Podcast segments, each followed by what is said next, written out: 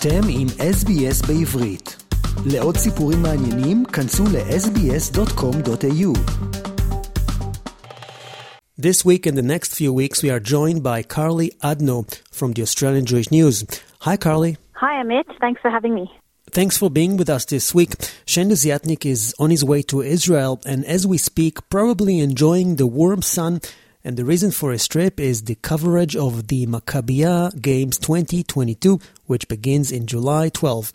Did the AJN send the whole team, or is it just Shane by himself? No, just Shane all by himself. Um, he'll have a very busy couple of weeks ahead of him, but um, I'm sure he'll do a great job as usual. Nice, and that's why this week you will be providing us with the news updates. So let's begin. And what stories are making the headlines of this week's edition of the Australian Jewish News? Yeah, well, we've got um, a big story about NAIDOC Week. It's been NAIDOC Week in Australia this week, and we've um, detailed how the Jewish communal organisations across the country are celebrating NAIDOC Week this week.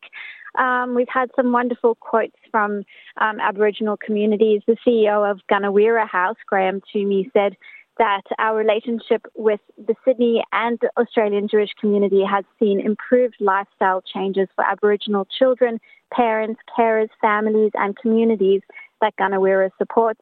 The giving spirit in your community is kind and unwavering, and Gunawirra thanks you sincerely for all your support.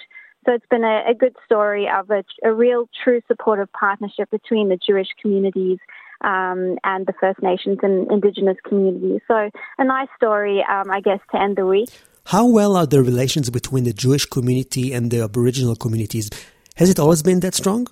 I think over the last few years, the, the relationship has really um, become more and more supportive um, as the two communities kind of recognize similarities and um, there's a, you know there are a few similarities in terms of the past that both communities have had to go through. So it has turned into a really supportive um, a supportive relationship, and we've seen that a lot of Jewish community organisations and individuals get invited to NAIDOC Week celebrations that are held specifically by um, Aboriginal and Indigenous communities, and that's seen as um, a huge show of gratitude and um, just thanks for the the huge amount of support that Jewish communal organisations um, have with regards to First Nations communities. They raise a lot of funds. They do a lot of um, uh, community work, um, and and it's just really good to see that these relationships keep strengthening every year. That's good to hear. In other big stories on this week's edition, you are talking about the Melbourne Temple Beth Israel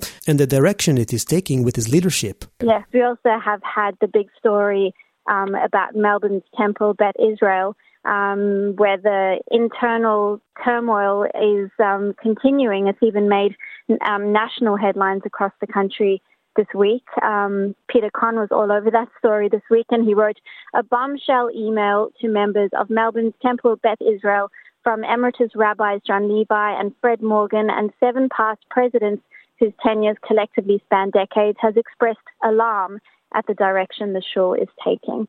Um, we've obviously seen a lot of controversy from the previous rabbi who was accused of plagiarism. Um, the board didn't get rid of him straight away. It was back and forth, and he eventually left. Um, and now there still seems to be some turmoil going on.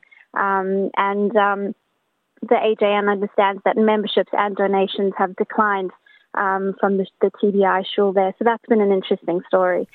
Some other Sydney stories this week?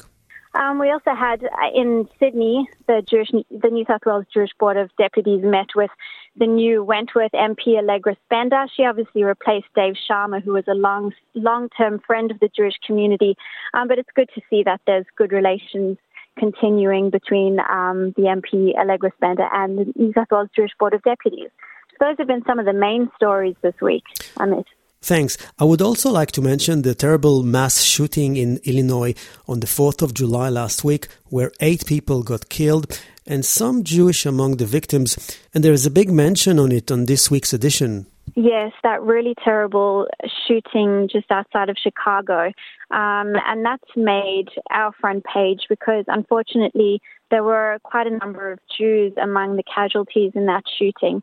Um, there were, as far as we know, eight people were killed, so uh, have been declared um, killed so far. And four of them um, were Jewish, including the two-year-old toddler who lost both of his parents. He, he's still alive, and just a devastating story that he he's lost both his parents. His mother um, was Jewish, and now he will be raised by her parents. So, unfortunately, a really tragic story that we've had on the front page also.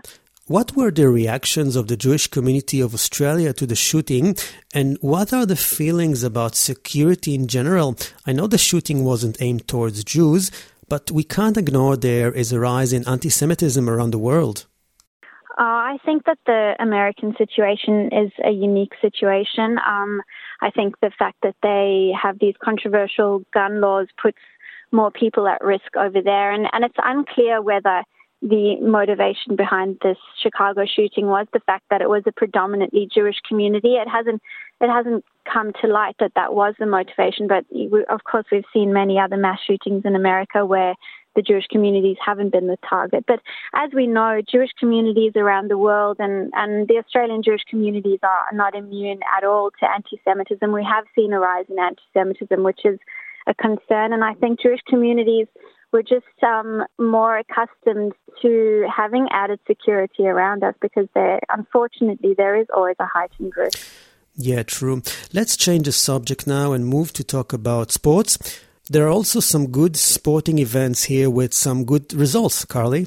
Yeah, well, there was some great results for Israel's under 19 um, soccer team. They re- reached the UEFA, nine, UEFA under 19 men's European final last weekend. Um, it was an incredible achievement that they got through to the final where they played against England and they did ever so well to lead 1 0 for the majority of the game before they went on to lose. But it was really, um, really impressive to see Israel's under 19 side do so well and hopefully, hopefully that's a sign of things to come in the future for, for Israel's um, soccer team. We know that they've got so much support and they're traditionally our, our strong side, but hopefully it just gets better and better.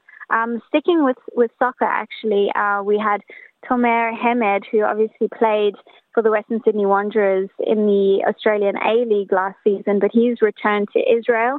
Um, but we do have another Israeli coming to the A League where um, Perth Glory have just signed Israeli striker Ben Azubel. So it will be great to see another Israeli. One left, one's coming. Um, it's good to see Israelis playing in the Australian A League.